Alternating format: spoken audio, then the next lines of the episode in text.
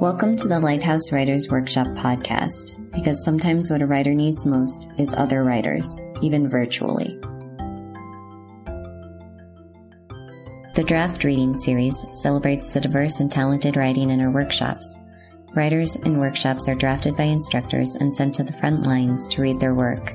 The theme of the draft 29.0 is separation anxiety, and the draftees are Megan Denman, YA novel, J.D. Frey, poetry, Emily Johns O'Leary, short story, Marvin Guyman, short story, and Cecilia Brownfoot, poetry. How's everybody doing? Yeah, thank you for spending your Saturday night here. Um, it's a fantastic opportunity uh, to be here in front of you as the MC for tonight. I think that this is one of the coolest events um, that this place has. For me, it's been a journey as, as a writer to try to move from the stage to the page. That's been my journey. And um, there was a p- point uh, when I was selected to read in a draft, actually a year ago uh, to date, really, um, uh, where I felt um, that my efforts were kind of rewarded. And I thought that that was a really kind of unique way because sometimes as we can probably all relate to if we're writers, um, you feel like you're just throwing paint at walls and don't know if it's art or not. And uh, this is a great thing. So, um, for um, Megan, JD, Emily, Marvin, and Cecilia, um, we are definitely um, proud to have you here. And uh, um, we are super hopeful that uh, you'll continue to be at the Lighthouse and represent as best as you can within here. You know, I was doing some research and I realized that this thing started uh, in 2009, which doesn't seem that long ago, especially if it was an annual thing, but it's not. Um, they have this thing quarterly. So uh, four times a year, um, this is how much people get to get represented inside of this. And now uh, I, I, I, just like to be clear on, on a couple of things about uh, the, the school of thought that I come from when you come to an event where someone is about to bear a little portion of their soul to you. Um, that I don't like to uh, sit in position and look at them um, like they are slowly decomposing in front of me. Okay? Um, it is said that uh, public speaking um, to some folks is scarier than the idea of death, and I understand this. There are ways to make people feel warm and received. Now, I don't know if this transfers over to uh, fiction and short stories, but in the community that I grew up in, there's a nice way when you hear something that really moves you, you can just give a subtle snap like this, right? Right? Now, this isn't like the end applause, because the end applause is like the end applause after Shaquille O'Neal dunks a basketball or something like that. Okay, you can applaud someone like uh, like like it's the best thing in the whole wide world. Like they just won the end of the Super Bowl uh, on a game-winning kickoff return, and they had no legs. like it was the most amazing thing you've ever seen in your life. Just little shoot moves, you know. It was the most amazing thing you've seen in your life. Okay, that's how you cheer. Like, oh my God, I can't. Uh, uh. Did you see it? I'm gonna share it, flip it. Yes, I'm gonna tweet it. Yes, all that. Okay. That's how that's how you cheer. But while somebody's um, reading, um, I think it's important to, to, give reaction. Another appropriate reaction is what we call the ancestral grunt. Okay, this cannot come from a place of non-authenticity, though. Okay. Now, now I know I grew up in a family filled up with black folks, and when we hear things, it's mm, Oh. mm, yes. Mm, well, all that stuff. It's like a blend of like a, a, a Baptist church and an ACDC concert, okay? Okay, like uh, hallelujahs and hell yeahs are welcome. But um, the big thing here is um, at the top of this laundry list is just to make sure that you're supporting people because it's super important. And I think that um, for me personally, it was a nice um, formal welcome to the community here, um, and it definitely has kept me on my path to continue which has led to um, me getting hired here, which is pretty dope. pretty dope. All right. So, um, our first reader tonight um, is going to be J.D. Frey. Now, um, I am actually in class with JD, um, so I get to actually get to watch him shake it up, uh, which is one of my favorite things to do because he's hilarious and he does things with poetry that I never even try to do or even think I can do, which is why we should take classes. It's not just about our instructors, but how much we learn from our classmates as well. Um, before we start, if you have an open seat next to you, can you raise your hand? Okay. People who are standing, there are open seats. Come join. Come join. Don't be awkward. Yep, do it. Do it. Do it quick. You're moving slow. We got to move fast. Okay? Yep, keep those hands up. Yes, yes, yes. Yes. Come on in. Come on in. Get yourself comfy. Yeah. Let your buns hit some cushion. Uh huh. Don't get that. Yeah. There we go. Now we all cozy. Yep. You want the front row seat? You gonna take my seat? Okay, that's cool. What? I'm, I'm playing. I'm playing.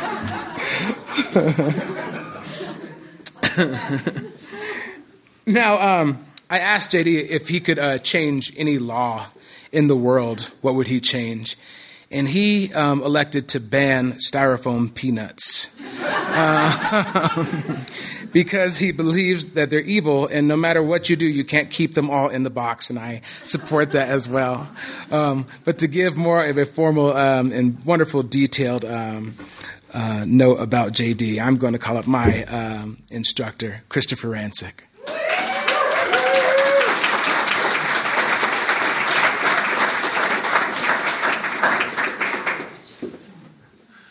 All right. Um, really, it's a great pleasure to be able to introduce uh, JD Frey tonight. What a great way to kick off our reading tonight, too. Um, I've known JD since my very first um, gig as an instructor here in 2005, so we go way back. Uh, he was in the first workshop that I taught. Uh, which I, I always remember this. It was his night to be workshopped, and he brought in two big plastic bags full of the strangest hats you've ever seen. And his one request was that everyone in the workshop wear a funny foam hat or whatever uh, while we read his poem and responded to it. Um, I will never forget that experience. I, am not a wearer of hats, but in that in that instance, I became one. So, uh, but our friendship goes back a long way, and um, it's great to be able to introduce him here tonight. Um, J. Diego Frey, whom uh, I've known all these years, for those of you who don't know what's coming, let me try to clue you in a little bit.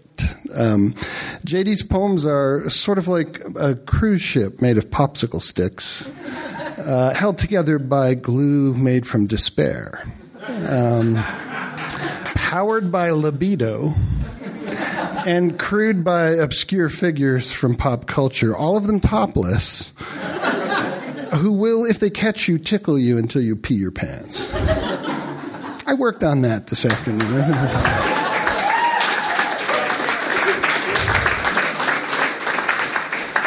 Yet there really is more to it than that, and it's damned hard to codify. But um, uh, when the laughter subsides after he reads a poem or during, and you wipe your eyes, you'll find a, a kind of curious music echoing in the poems, and also a strong impulse rising inside of you to just hug somebody. And I don't know how he does it. I don't know how he brings these things together. I've read with him. I've been um, in the audience for his readings, and I always get those mix of feelings. Uh, so you're about to see that happen. Um, so uh, here, he, here he is, the master of the tilted triolet, the torturer of slant rhymes, the love child of Lucille Ball and Kafka. Uh, the myth, the man, J.D. Frey.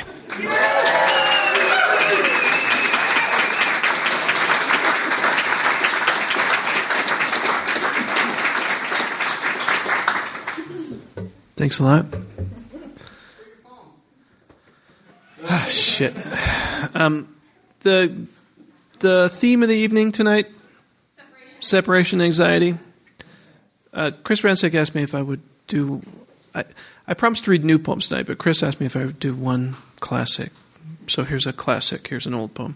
It's called "At Long Last We Meet." Somewhat forlorn, I could imagine your kiss and the strange, seemingly endless series of events which has served to separate me from it. But last night, in a dream, I kissed Kevin Bacon.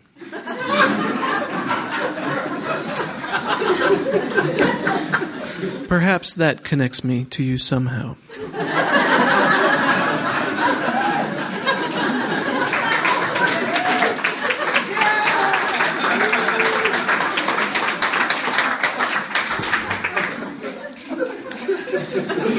Thank you very much.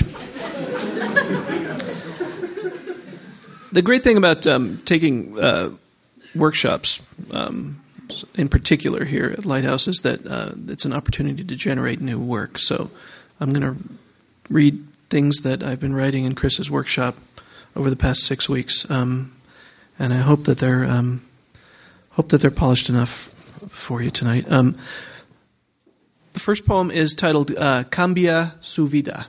Cambia su vida. Again, that title is Cambia su vida. These words read off of a billboard a good 50 minutes into the long, slow drive southward, Federal Boulevard to home. Cambia su vida. Cambia su vida. Ha! More like cambia los pantalones. Am I right? This question spoken aloud at the passenger who is not actually there in the empty seat just across the cup holder from my tired driving ass. It's a mundane madness, the byproduct of a twice daily commute to a decent job in a small cube, in a large room, in a big box building full of perfectly nice people who are not, not one of them, writing poetry.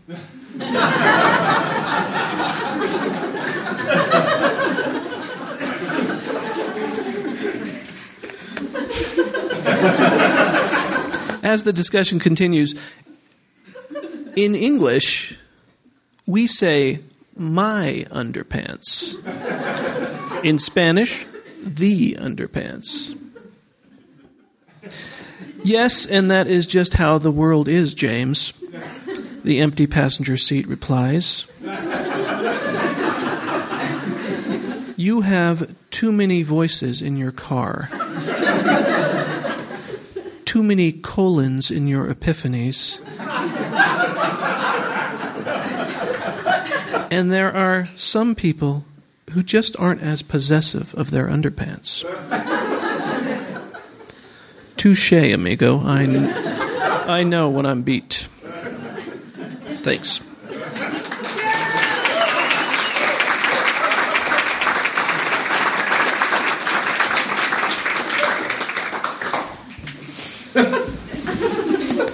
This next one I'm going to read for uh, specifically for Chris.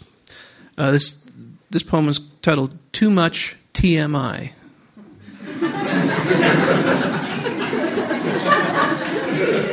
Too much TMI. One.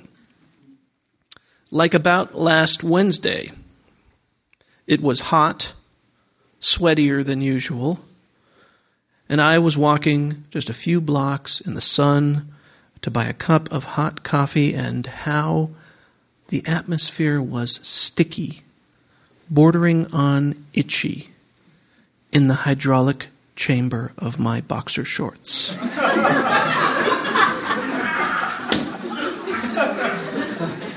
Two. Married life is like a travel guide we fall in unvisited love with one another's spouses. Their bodies are vacation destinations that we have not been to, but have read all the reviews of. Three. Again, that same sex dream I am making noisy and vigorous love to a zombie Morley Safer. You remember Morley. He used to be on that news program that punctuated its stories with a ticking clock like a bogus heartbeat. Except in here, he's undead. Not reporting a story, just growling at me. He sounds like Marlene Dietrich with a mouthful of jello. Four. Sometimes, when nobody else is around, I scream quietly, like one of those funny internet goats.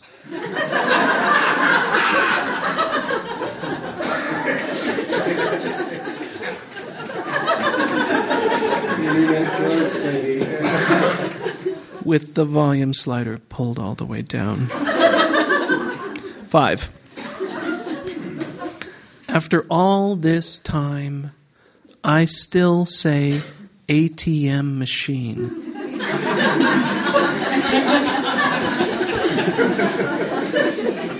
and on occasion, I can love you and hate you at the same time. Thanks.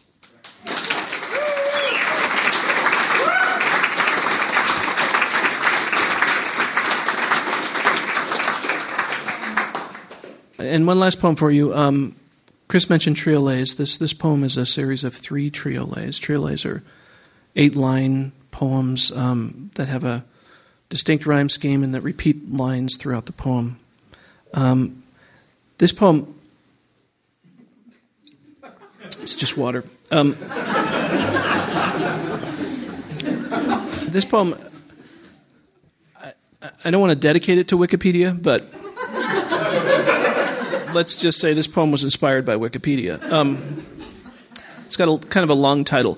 Um, on learning that I share a birthday with U.S. Vice President Elbridge Gerry, born July 17th, 1744.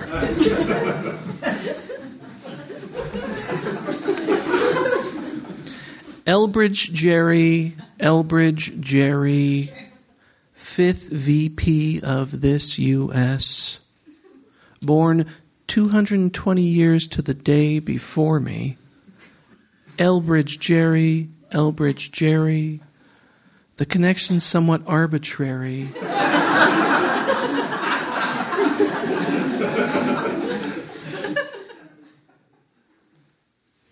we, sh- we, sh- we share a birthday nonetheless. Elbridge Gerry, Elbridge Gerry, fifth VP of this U.S.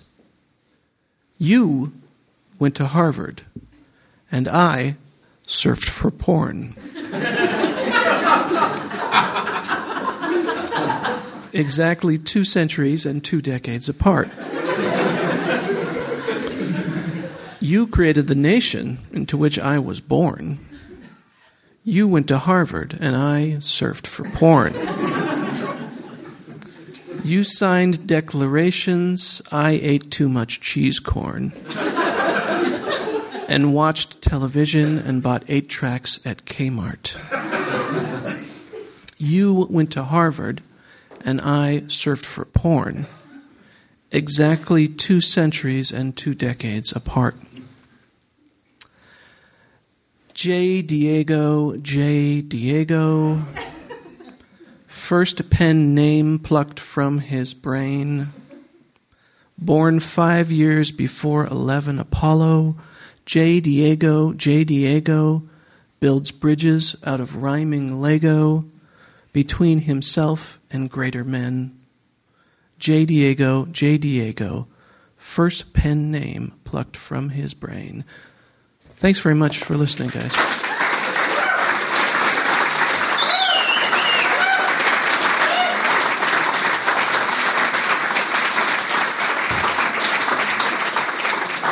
JD Frey, JD Frey. Absolutely. I don't know how he does it. I don't know how he does it. I love it so much.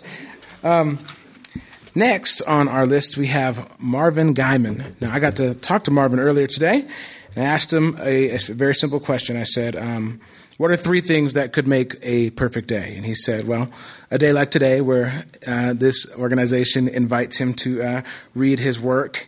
Um, he also said, A day without a hangover. And I agree with that as well. Um, but uh, lastly, he also said, A day where he gets to bicycle with his daughter, which I thought was a beautiful thing. Okay? Um, bringing up Marvin. Um, is going to be uh, Andrea Dupree um, in replacement of Christopher Merkner. So give Andrea a round of applause as she comes out.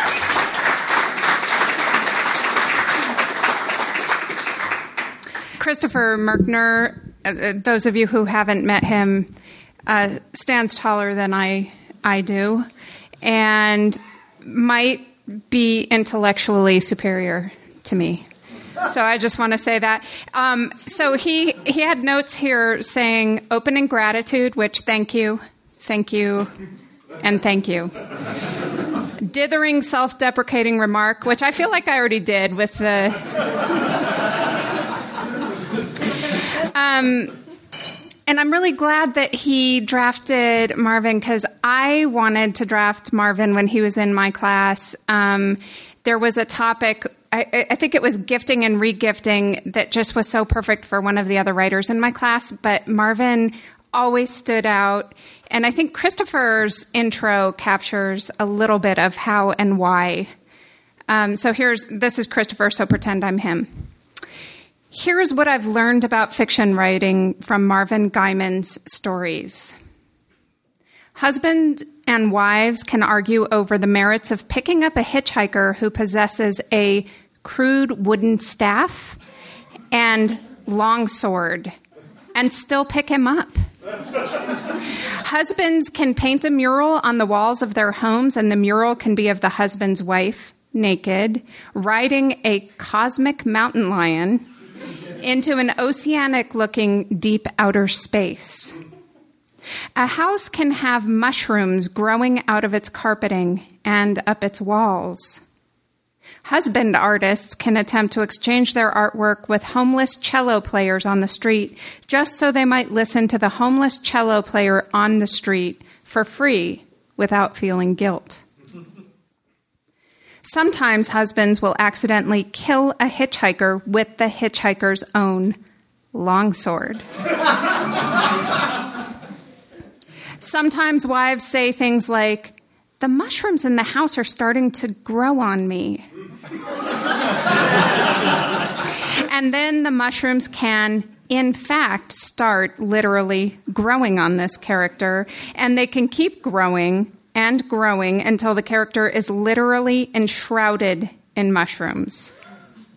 A mountain lion can enter a house overrun by fungi and mushrooms through a cat door jump up on the bed beside a resting, entirely enshroommed wife, put its face right up to hers, and we can read this experience described as such, and I quote A misty puff of brown, like fungal spores, blew into the cat's face from her mouth, and the cat sneezed. Domestic realism is a much larger subgenre of contemporary literary fiction than I often realize, and Marvin Guyman is finding doors in the chamber of that subgenre no one yet knows about, and he's kicking them wide open. It's been my pleasure to work for the past few weeks with Marvin in our advanced short story workshop, and it's my very sincere pleasure to introduce you to him tonight.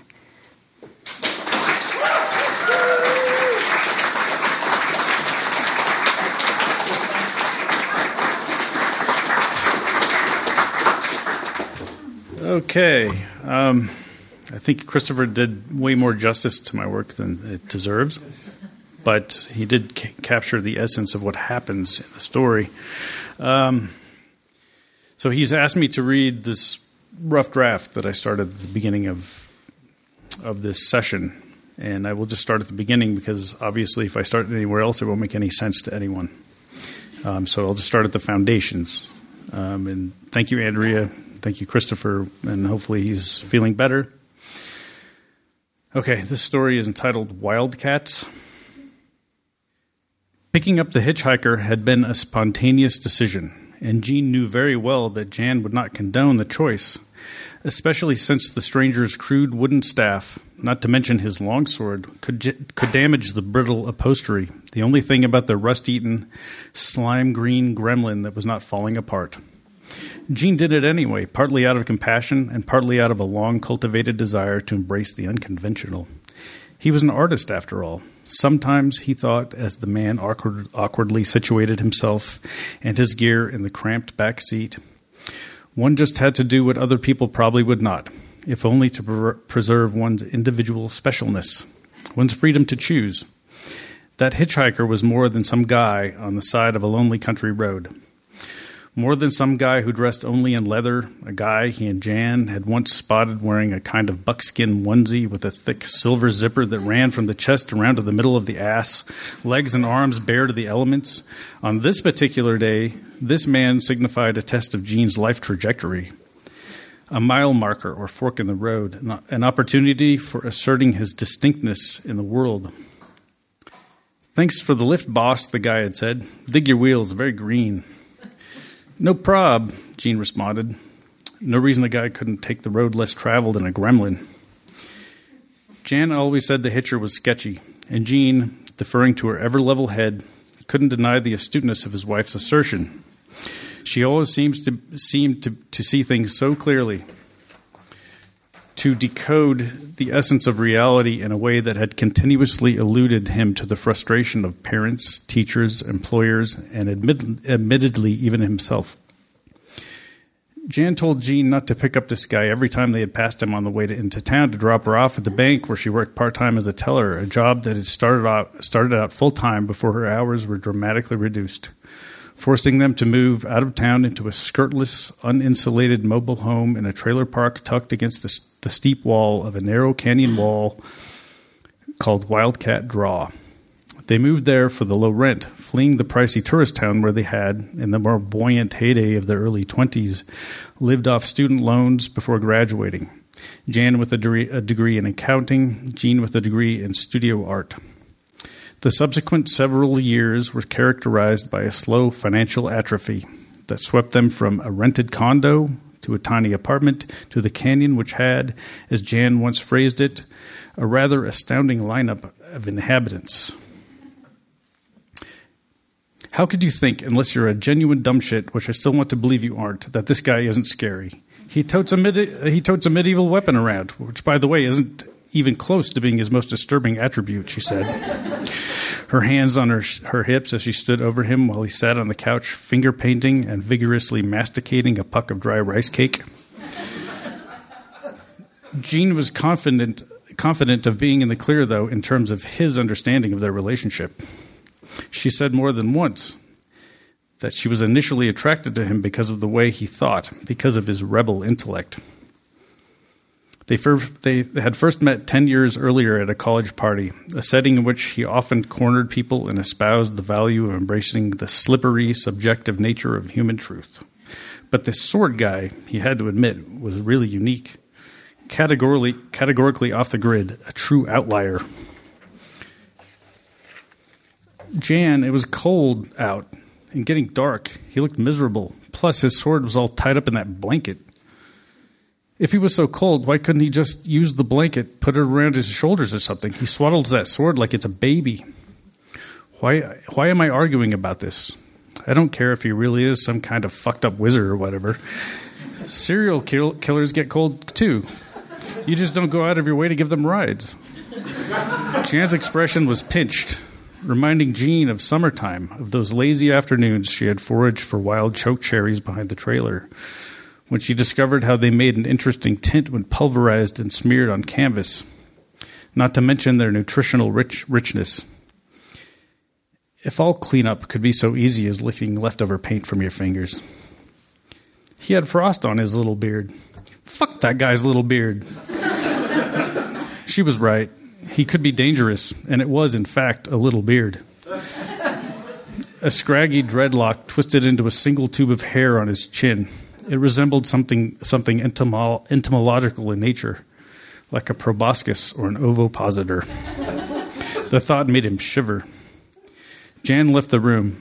The bathroom door slammed shut, the structure shaking on its cinder block legs as if moved by some trembler in the earth below. Jean remained on the sofa, his fingers and the corners of his mouth yellow with paint.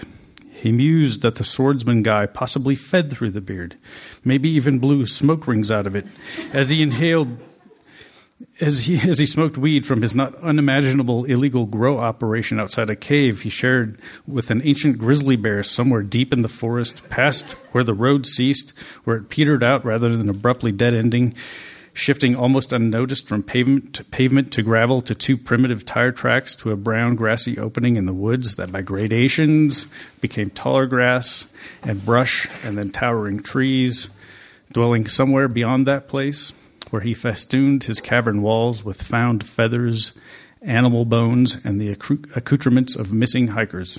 I have, I have to take a breath. That was one sentence. he just wanted to drop. He just wanted to get dropped off at the liquor store down the road. Is all Jean shouted down the hall. Okay, then, Jan. Jan's showered, muffled voice mimicked his own.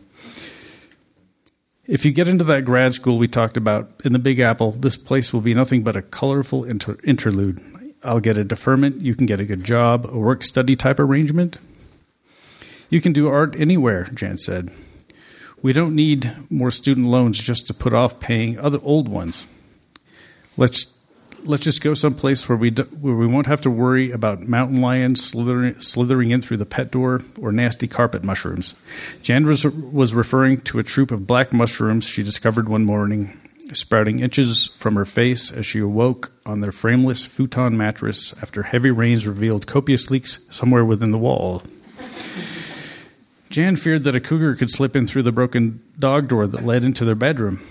Jean knew he should never have told her about the mountain lion he'd seen slinking on its belly across the road. At first, at first he thought it was a fat, khaki snake, and relieved to dis, was relieved to discern that it was really a big cat. He'd heard from the brothers in the trailer next door that cougars were secretive creatures and did not want to be seen, wanted to avoid any hassle with people, and this cat was apparently acting accordingly. Cats, wizards, mushrooms, you worry too much, said Jean.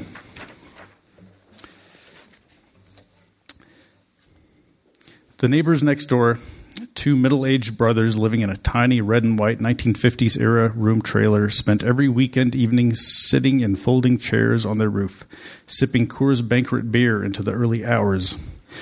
They had traded some of these beers for a couple of Jean's unframed artworks, artworks, which they had hung inside their place. One portrayed what he told them was an abstract sunset, and the other was of the brothers themselves seated on the roof, a blushing, rubicund mushroom cloud blooming beyond a backdrop of rolling hills.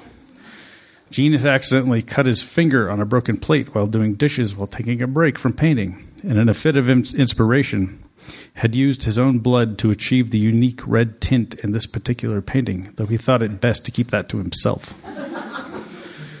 the periodic clanking of the brothers' empty cans as they fell to the ground all night was at first an annoyance, but it had become a kind of comfort to Jan and Jean, knowing that someday, knowing that, sorry, somebody was out there, awake, keeping watch in the darkness. On one particular Saturday morning, they were still up there, sweeping the roof, perhaps getting ready to descend and disappear inside for the week, as was their routine. Jean emerged from his front door, and the handsome one, that's what they called him, yelled down, Jean, my man, no worries. But there was some gent standing outside your place last, night, peeking in the kitchen window. Dude had this elongated like thing strapped on his back. There were footprints on the, in the slush beneath the window. Did he say anything, do anything? Jean asked.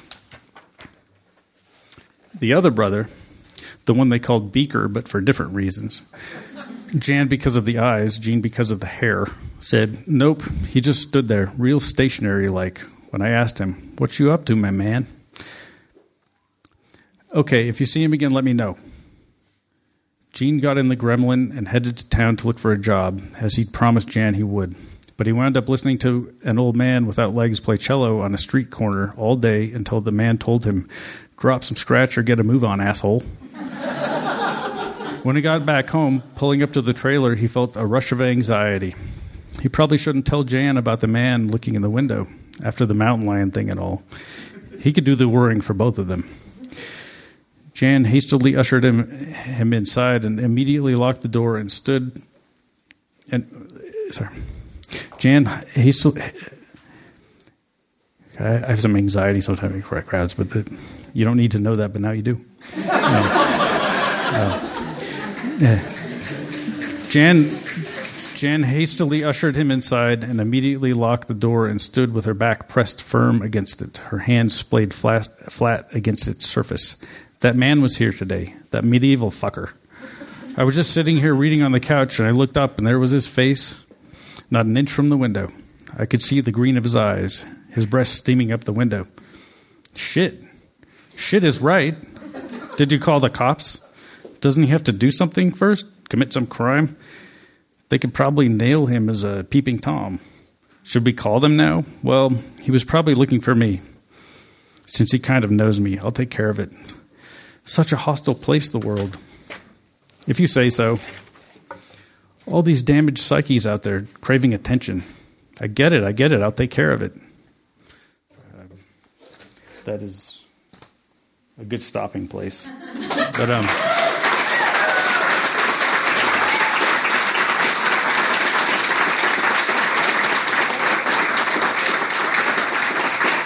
Thanks.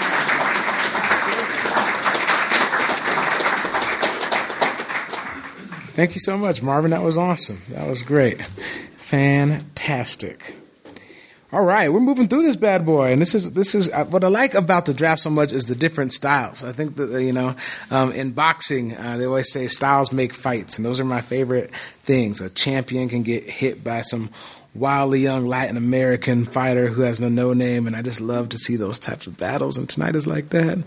So many different styles coming up here to this mic. Um, the next person coming up is going to be Cecilia Brownfoot, and I asked her a simple question, like I asked everybody. I said, "What is the line between insanity and creativity?" Cecilia simply said, "There is no line." we are all crazy. Thought the answer was solid. Um, she um, has an instructor by the name of Elizabeth Robinson, who I've had the pleasure of taking um, courses with her before. Um, it is not easy to make it to this type of thing when you're dealing with some, some sickness and some illness, and Elizabeth has decided to brave um, her own illness just to uh, bring up our, our writer for tonight. So give it up for Elizabeth Robinson.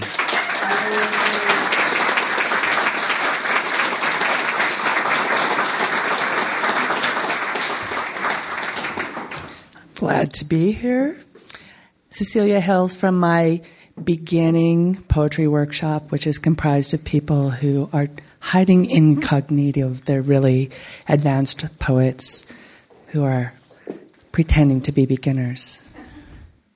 Cecilia Brownfoot's poetry makes the mythic immediate, sensuous, and contemporary.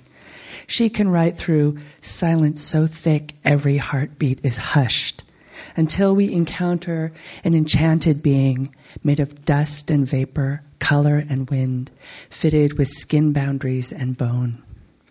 Cecilia's poetry helps us to experience how imagination coalesces with song.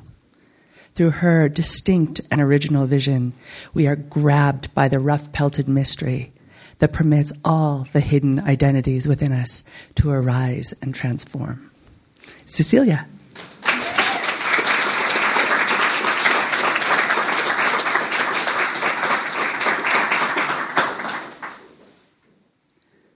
Swan Woman. I am an animal mother. I am a maid of dirt and water woman. I was a swan who agreed to lose my wings for love and a family. But I continued aching and craning for a chance again to be free. I never stopped longing to be free.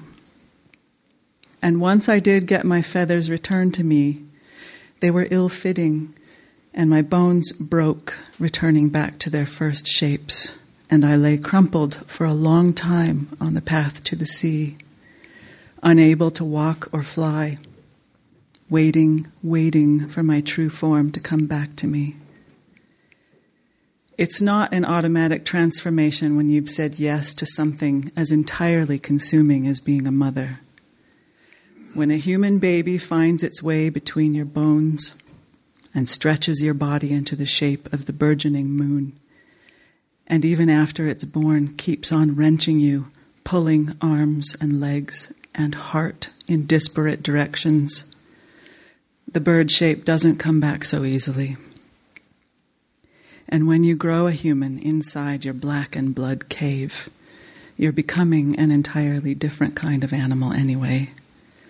You are shape shifting underneath the velvet blankets of awareness into all the mother animals who have ever shoved young ones out into the world.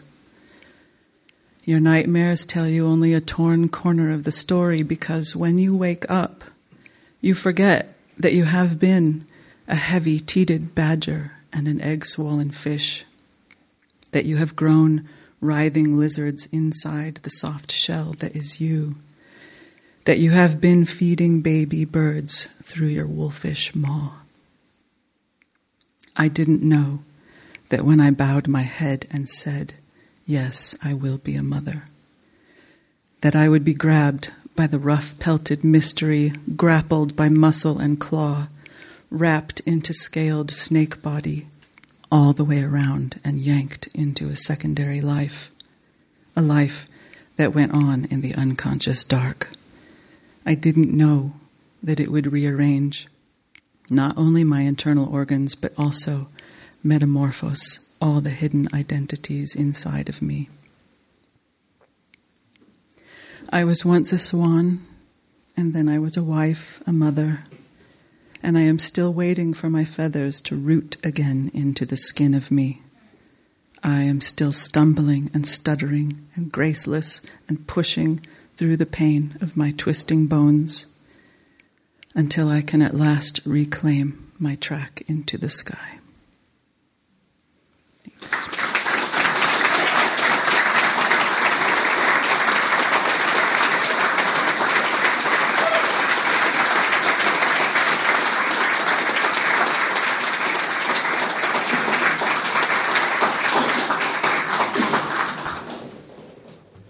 All right.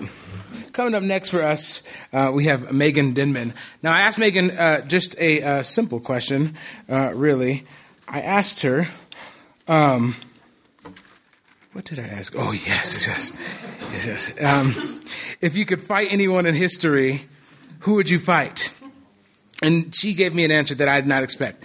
She said, I'm not a fighter. However, I could plot a mean assassination. I said, that's an awesome answer to that. um, uh, and, in welcoming um, up Megan tonight will be Victoria Hanley. Give her a round of applause.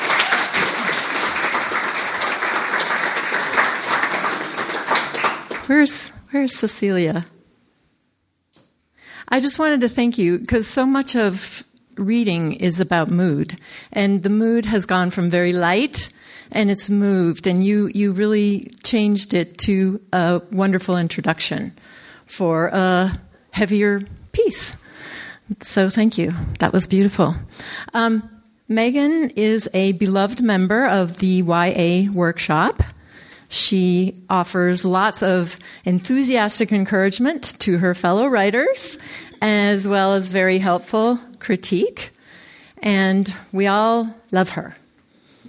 So um, she, despite being very young, has traveled widely. Not only has she lived in several places in the United States, she lived in London for three years as a child, and she studied in Paris during her high school career, and then she, um, for film studies, she went to Rome. And she's been to, let me see if I can remember, Portugal, Ireland, Switzerland, Austria, Germany, the Bahamas, Jamaica, Japan, my, and most importantly, South Korea. And when I say South, uh, that was most important, it's because she's really interested in North Korea and has studied it quite a bit, and she has incorporated some of the more ghastly elements of that culture into her YA dystopia, which, when I say YA, I mean young adult genre. So the um, her her novel is structured such that there are four points of view, all written in first person, and that's not very easy to do. She's only going to be reading one of them, one point of view, one scene, and it uh, falls page 30, 35, something like that. So it's not the beginning, but it can really stand alone. Um, and the only backstory that I really need to give you is that the word cleansed means killed, and that the first person character for this is a 17 year old boy. So when she's saying I, even though she's a lovely young woman, she's really a boy. and um, the father in this dinner is a revered member of the military, and this in this scene we get to find out what he's like with his family. Um, in YA, as in all other writing, there's a very big challenge to be able to um, write a lot of emotion that is present in the action, the setting, and the dialogue only. It isn't told to the reader at all. The reader gets it from the writing, and Megan excels at that. So I'm excited to hear her read. And it's not separation anxiety, it's connection anxiety, more like it.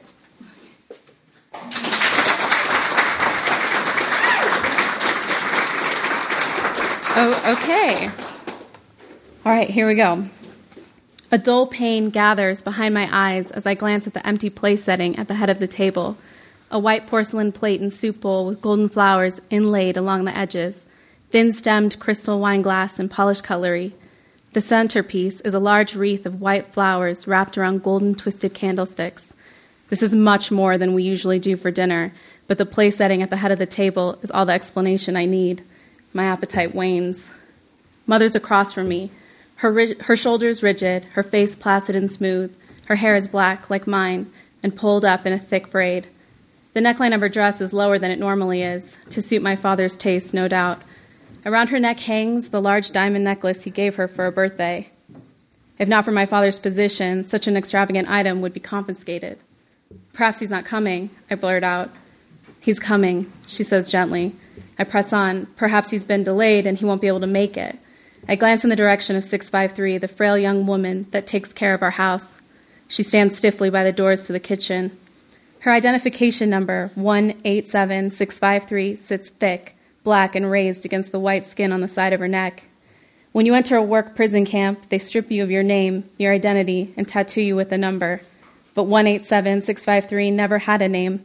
She was born into the work camp and her life will be spent fulfilling her grandfather's punishment. Her family is imprisoned for stealing food. Only disloyalty gets you cleansed. Other than that, no matter the crime, whether stealing, rape, or murder, all are punished the same way. Three generations serving either in the work camps or as a household slave. 187653 will never know freedom because 53 years ago, her, father stole pe- her grandfather stole a piece of fruit. We know her as 653 and she's my mother's favorite, handpicked by her to care for us. She's been working in our house since she was six. I was five back then, so it means she must be 18 now. Her hair is buzzed, and she's wearing a simple gray work frock worn by all household slaves. Some people give their servants decent clothing, and my mother would have, I'm sure, but my father would never allow it. My father, um, sorry. Sit up straight, my love, Mother says as she runs a hand over her braid, making sure no strand has fallen loose. Her fingers quake. I am sitting up straight. My posture is always perfect. I open my mouth to say so, but the dining room door opens and Father strides in. Viance, darling, I was starting to think you wouldn't make it. Mother beams at him, and for a moment it feels like she's genuinely pleased to see him. My father's lips pull up at the corners, but it's more of a grimace than a smile. I apologize for my tardiness. I was detained. He doesn't sound sorry at all. Like Mother, his appearance is impeccable, his maroon uniform spotless and crisp, his badges shining in the candlelight. His coloring is so fair, it's hard to imagine I have any of his DNA. I look for 653 again, but she's gone. Father sits, taking my mother's hand in his, he kisses the back of it. I would never miss so rare an opportunity to have dinner with my family. He speaks softly. When I was a child, he told me that a man should never shout. Shouting is for people who do not have the power to command silence.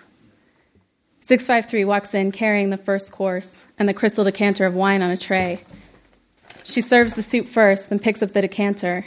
Mother smiles gently at her, but 653's shoulders creep higher and higher as she moves around the table. I don't acknowledge her when she feels, fills my glass. Nothing good comes of showing 653 any kindness. When she's serving my father, his gaze tracks a path from my mother to the decanter, up 653's arm to her face. 653 begins to tremble. Father catches her scrawny wrist in his hand, and she inhales a sharp breath of, but freezes.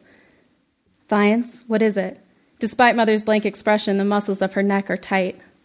You're quite plump, my father says to 653 as he rolls her wrist back and forth in his grip.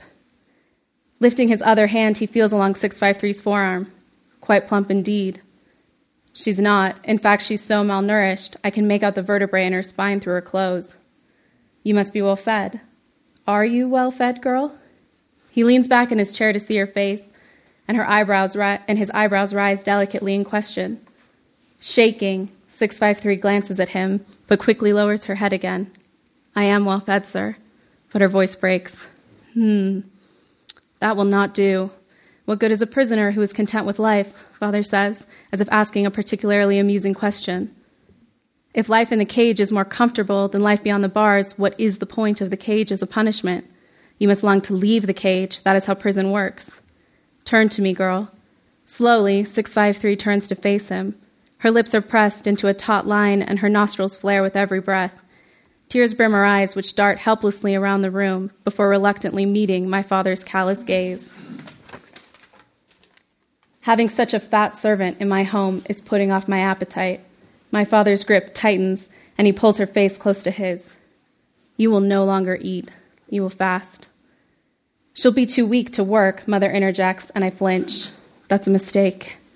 Father's eyes widen. Mother never speaks up, never talks back to him, ever. He tilts his head to the side to see around 653, then pushes her back and away. 653 stumbles but doesn't flee. She has to wait to be excused. Is that so? Father asks. Mother smiles hesitantly. What good is she if she cannot work, my love? She'll be of no use to me then. Father turns his sharp gaze upon me. And you, son, do you agree with your mother? Do you not think that 653 could stand to lose a few pounds so that her obesity will not offend? I glance at 653, who's steadfastly staring at the floor. She's holding her, left, her left wrist that's purpling, its skin and bone, like the rest of her. I have to say the right thing, do the right thing. I. If I agree with Mother, if I defend 653, it'll only make it worse for the both of them. Hunger has never kept people from working before, I whisper. That's right. Father sneers, the corners of his mouth pulling back too far, making him look deranged. He turns to 653. Well, then we're agreed. When I decide you look more like the slave that you are, then, and only then, will you eat. Do you understand? Yes, sir. Her voice is barely a breath of air and tinged with pain. Get out. The words are soft, almost gentle. 653 doesn't need telling twice. When the door shuts behind her, he turns to us and smiles. Mother takes another sip of wine, too large a sip, and when she sets, to, when she sets the glass down, she almost knocks it over. Father steadies the glass, then reaches out and touches the diamond hanging from her neck. To her credit, Mother doesn't flinch, even though I do. Exquisite, Father says, running his fingers over the diamond.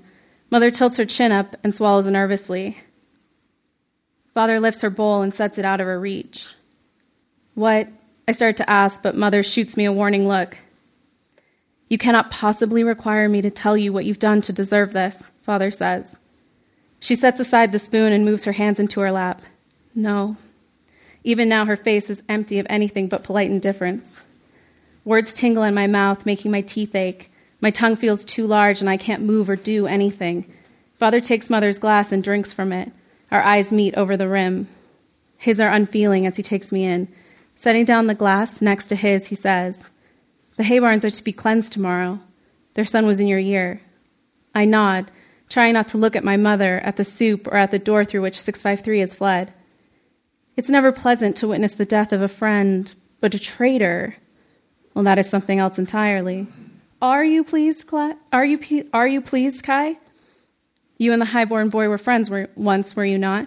Father asks. He's right. We were friends once, but I cannot believe he remembers that, or even knows it. Pleased that Bane will be executed? No, but what's the right answer? I peek at my mother, who inclines her head ever so slightly. A traitor is being cleansed, I say. There's nothing more pleasing than that. I look down at my plate. Praise the great leader. A malicious grin spreads over my father's face. Praise the great leader indeed.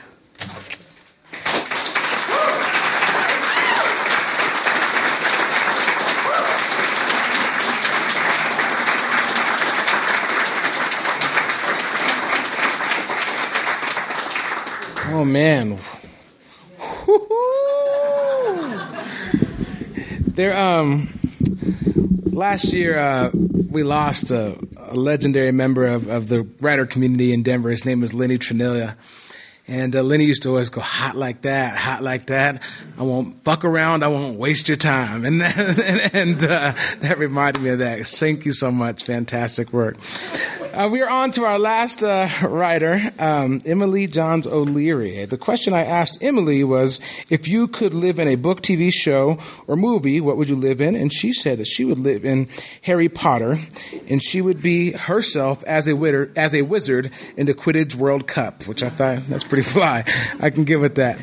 Now, um, her instructor could not be here tonight, uh, Paula Younger, so I am going to be Paula. Here we go. I, I, can't do it. I, am just going to be me. Um, I've had the good fortune to have Emily Johns O'Leary in a few of my short classes. Each time I'm looking forward to seeing what she will come up with next. In fiction, Emily is a chameleon. She writes about a family of high wire walkers a man who delivers pharmaceutical medicines for death row inmates, and a transgender person auditioning to be a Disney princess. Emily has an incredible authority. I believe every story she writes through her incredible details, insights, narrative voice, and empathy toward her main characters. But the excerpt you'll hear tonight is from my favorite story of hers Testimony. It fits well with the theme of separation anxiety. Rachel is in college and becomes separated from her fundamental Christian religion, separated from her mother, separated from her beloved pastor Tim, and even separated from herself through an unexpected romantic relationship. I hope you enjoy this as much as I do. Welcome up, Emily.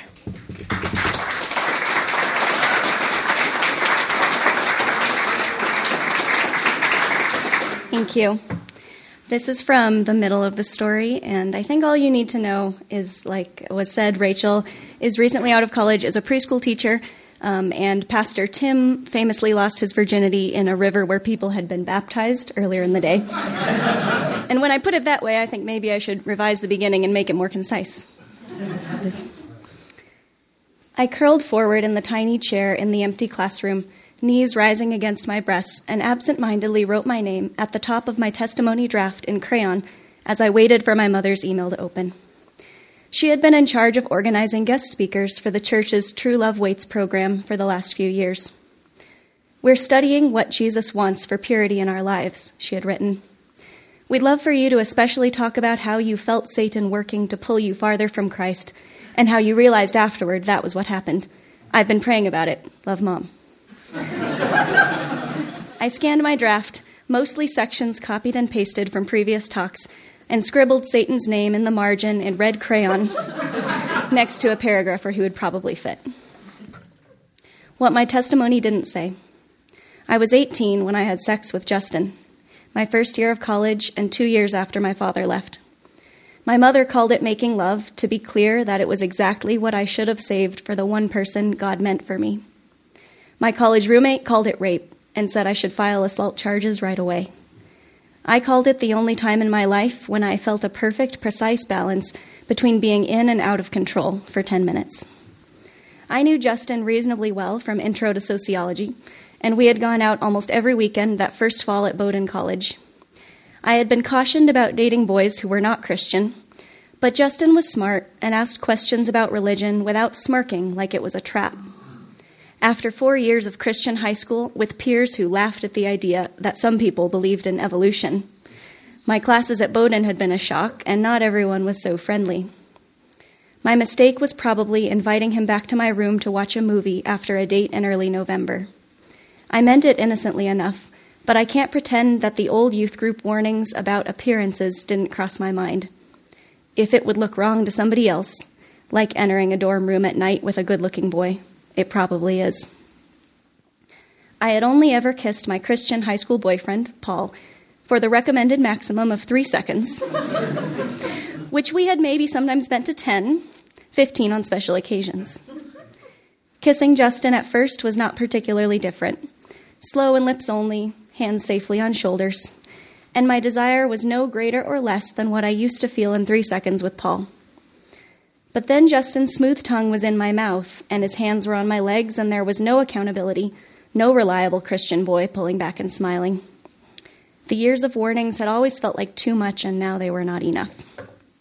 Justin pulled me all the way down onto my bed, and I wanted to keep kissing him, and I did. The part I didn't want was when he pushed my skirt up and skillfully flicked off the wrapper of a condom from his pocket, whispering something about how much he liked me. I remember saying no, but maybe I wasn't loud enough. He just smiled, and that confused me. So, in the moment when I could have been repeating myself or screaming for help, I was puzzling over that smile and did nothing. Justin didn't look at my face as he pushed into me, the rubbery surface of the condom sticking until he pushed it harder and forced himself through the impossibly small space. It seemed afterward like I should have been able to escape if I had tried, but it felt too dangerous, like I would make the rip wider if I struggled. I stared at a spot of chipped paint on the ceiling as I tried to grasp this unintended defiance, a mistake I had never thought myself capable of making, but now found that I was. Or had I done everything right and had God failed to protect me? Justin pushed harder, and I didn't know if I had more power than I had ever thought or none at all. When he left that night, when he realized I couldn't move, that I couldn't stop staring at that spot on the ceiling, the only thing he said was, Well, you were sending me a lot of mixed signals. It seemed like you liked it. I realized then that people would believe him. that would be the story. I became very useful to the Bowdoin evangelical student community after that, and gave my testimony nine times over the remaining years small group sharing, large group worship, an abstinence themed retreat, presentations for classes of new freshmen who needed a cautionary tale. The story was a little different each time, depending on what the worship leaders wanted the group to learn. My distance from Jesus at the moment I strayed, the wholeness I lost, the healing I would still have to go through with my future husband. Above all, the unbelievable power of God's forgiveness, though sometimes I was mainly supposed to emphasize that it was really bad sex. Married sex would be much better. They love to reassure us. I could easily have gotten a job with campus ministries, but I opted instead for a career in which I would not have to talk about Justin at story time. As I drove on the icy roads toward my mother's church, I saw that it had been remodeled modern and square looking now, with a larger sanctuary, the sheer gray walls repelling the new snow in a way the old vines never had. The sculpture of Jesus on the cross had been moved and was angled away from the streetlight so he appeared fully naked from the parking lot. Rachel, we were just getting worried. My mother rushed toward me, several booklets sliding from an overflowing box in her arms. She wore her hair curly and never styled it, I think so that everyone would see that she had her priorities straight. I picked up a booklet that had fallen. Whole, Living the Purity of the Gospel, was stamped over a picture of a smiling blonde girl in a simple blue dress. Roads are icy, I said, helping her stack the booklets on a table. You're up first, then the worship team will play. And thanks again for coming, sweetie. Pastor Tim and I are so proud. She nodded toward the front of the room, where my former youth group leader was adjusting the size of song lyrics on the projector screen I need nothing but you, Jesus, only you, while a few high school students connected electric guitars to the sound system. Pastor Tim had the strong biceps and flat abdomen of a Christian youth pastor who talks about health of body as a path to health of spirit, and who clearly knows he looks good. He glanced toward us and clicked off the projector as he strolled over, grinning at me as he used to when I was 17 and a youth leader under his mentorship, as though there were nothing about me that had changed. I had the sudden thought that if I ran away quickly enough, the snow would cover my tracks before they found me. Rachel, we've missed you around here. So glad you could come. He clapped his arm around my shoulder in a safe side hug. It's such a blessing to have you. Believe me, I know it's a hard thing to share. He looked down at me with his arm still around my shoulder, and I knew we were both picturing the famous story of his first time in the baptism river.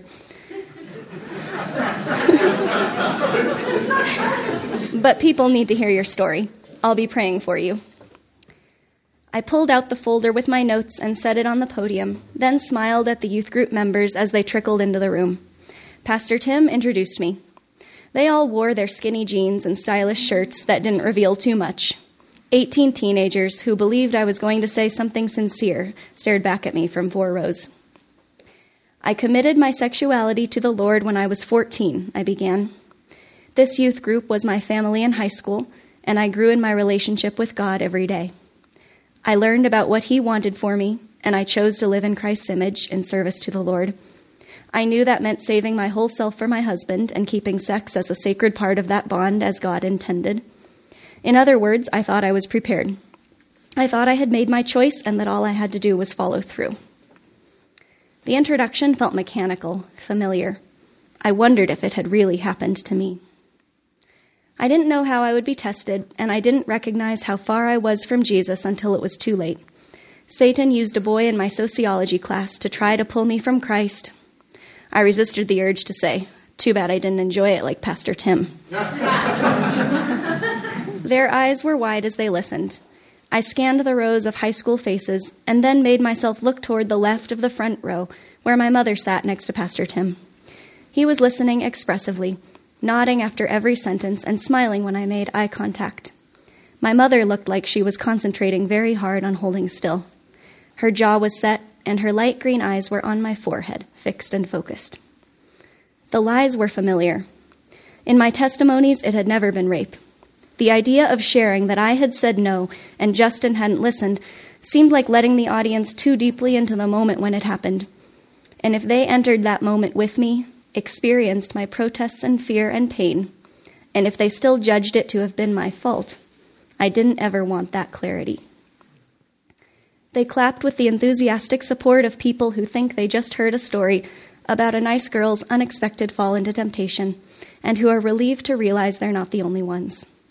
My mother clapped briefly with her eyes down and then slipped to the back to set up snacks, and I was glad to notice that when Pastor Tim put his hand on my shoulder and took the microphone to pray for me, an understanding grin on his face, it didn't turn me on at all. Thank you.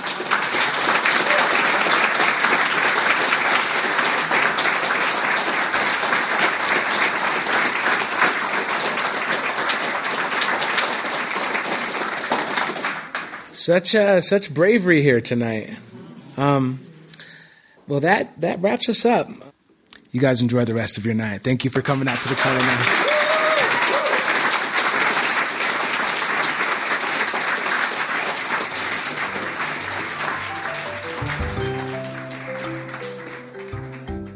Lighthouse would like to thank the following generous donors that make events like this possible the Scientific, Cultural, and Facilities District, the National Endowment for the Arts and Artworks, Colorado Creative Industries, Denver Arts and Venues, and many others.